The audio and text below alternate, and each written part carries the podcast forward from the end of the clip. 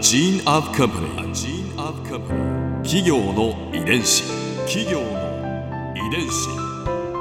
全国に546万社以上あるとされる日本の企業その企業の数だけ理念があり使命があり人間ドラマがありますこの番組ではさまざまな企業のトップや社員の方にお話を伺いながら成長する企業の DNA を解明していきます企業の遺伝子。ナビゲーターは私千葉なクララとクオン株式会社代表の武田隆さんです。武田隆です。よろしくお願いします。本日は新日本製薬株式会社代表取締役社長後藤隆弘さんをお迎えしております。よろしくお願いいたします。よろしくお願いいたします。今回は新日本製薬の今とこれからについて伺いたいと思います企業の遺伝子。今このコロナ禍でも売上が非常に堅調と伺っております。はい。その要因は何なんでしょうか？そうですね。あの私どもの製品を利用いただくお客様は、はい。大半のお客様が通信販売でご利用いただきます、うん。定期的にご利用いただいているお客様が非常に多くうんいるのも特徴的だと思います。ですから、うん。まあお化粧をするもしくはその健康食品をまあ摂取するっていうのはどちらかというともう日常のことでもありますので、まあ、生活必需品の一つに位置づけられると私どもはそう考えてるんですけれども、うん。そう言ってですねマスクをすることも増えてきましたし、うん。またそうなりますとごわごわごわつきますしね肌荒れの原因にもなってきますし、一方では出かける機会が少なくなりましたので、まあ、お化粧はそこそこにっていうケースも増えてきてるかもしれないですね。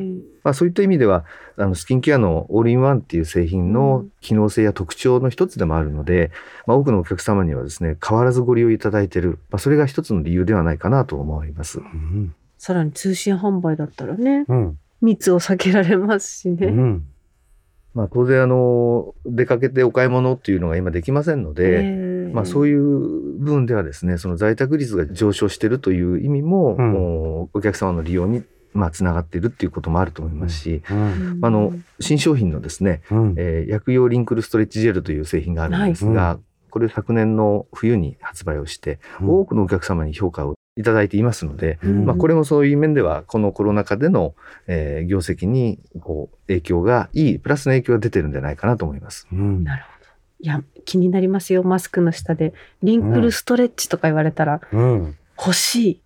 みたいな。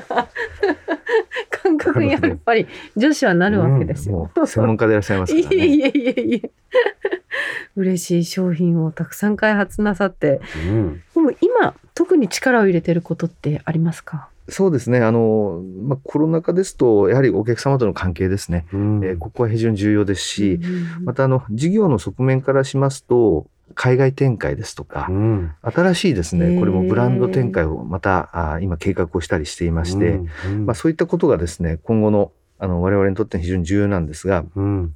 パーフェクトワンは日本で生まれた商品ですけれども、うん。やはりグローバルブランドにですね、していきたいと思っているんです。うん。やはりメイドインジャパンを世界にっていうですね、えーうん。名のもとにやっていきたいと思っている、そこがまず第一であります。えそれから、パーフェクトワンはですね、今、ミドル世代以上のお客様に多くご利用いただいてるんですけれども、あのやはりこう30代以下のですね、世代に利用いただけるような新しいブランドもですね、これから作っていくっていうことも考えていきたいんですね。うんどんどん成長ですね。そうですね。あの、同時に健康っていうことを、うんまあ本当に考えさせられた1年数ヶ月だったと思うんですね、うんこのしばらくの間というのは。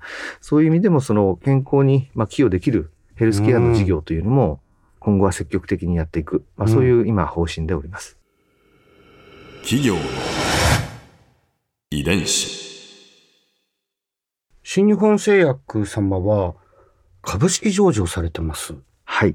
これはどういった思いから上場されようと思ったんですか？いくつも理由はあるんですけれども、ん。やはり社員が働いてて誇りに思える会社にえーなっていくっていうことは大切ですし、うん。あの会社が成長していく過程の中で、えー今後あのグローバル展開ですとかさらなるその強力なパートナーシップを組むですね、うん。えー関係性を築いていく上では、うん。会社がやはり信頼いただける、ん。そういうステージに置くことも大切だとうん。いうことからですね株式上場をするといううん。計画を立てて、うん。えー2019年に東証マザーズに上場させていただいて、うん。昨年の2020年の12月に、うん。えー東証一部に市場変更をさせていただきました。どんどん成長していくグローバルカンパニーですね。えそういう意味ではですね、はい。い、ろんな状況が変化していますけれども、うん。確実に、えー30周年に向けてもですね、うん。会社の価値を高めて、また多くのお客様に利用いただけるようにうん。展開していきたいと思っています。うん。これは皆さんにいつも伺ってる質問なんですけれども100年後の未来新日本製薬はどんな会社になっていると思われますか？またはどんな会社になっていてほしいですか？そうですね。これ、実はあの、100年繁栄し続ける会社づくりというですね、考え方を、理念を推し進めていく上で、ずっと社内では話していたことがあります。へええー来年30周年なんですが、その70年後が100周年なわけですよね。はい、で、私の夢の一つに、100周年の式典に歩いて出たいっていうのがあありまして、え？うん。そうなります。と私は121歳というですね、うん。えーうん。歩いて出るっていうのはポイントなんですけれども、まあそんなことを社社内では言ってるんですが、えやはりその、その時期に、その時代に合ったですね、その時代にも、の中でも必要とされている会社えでうん。ありたいと思っています。新日本製薬も創業から現在まで同じ製品やビジネスを行ってきたわけでは決してありませんので、これからその美と健康に関する全般的なですね、向き合い方も、まあいろんなテクノロジーを活用することによって変わってくるんだと思います。うんただ、すべては利用者、人ですよね。うん100年後も人が利用するんです。ですからその人にとって価値ある製品やサービスを提供し続けていることは変わらないと思うんですね。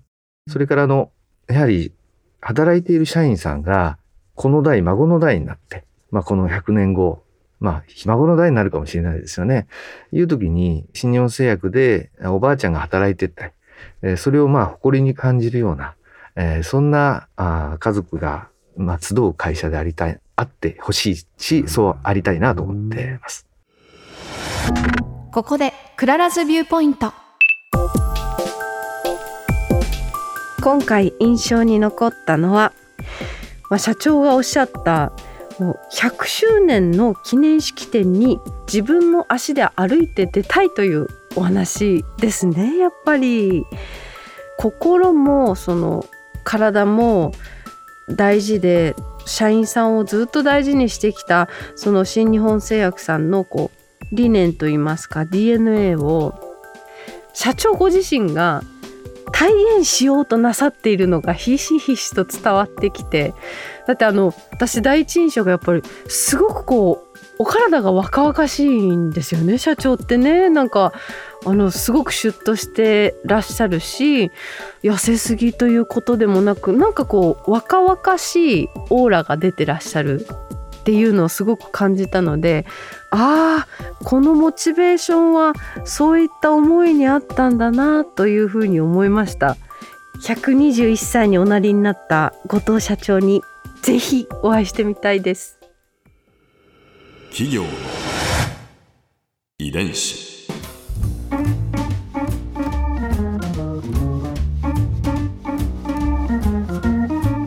の番組はポッドキャストのほかスマートフォンタブレット向けアプリオーディでも聞くことができます。お使いのアプリストアからダウンロードして企業の遺伝子のページにアクセスしてみてくださいね。それでは来週もまたお会いしましょう。企業の遺伝子ナビゲーターは私千葉なクララとクオン株式会社代表の武田隆でした。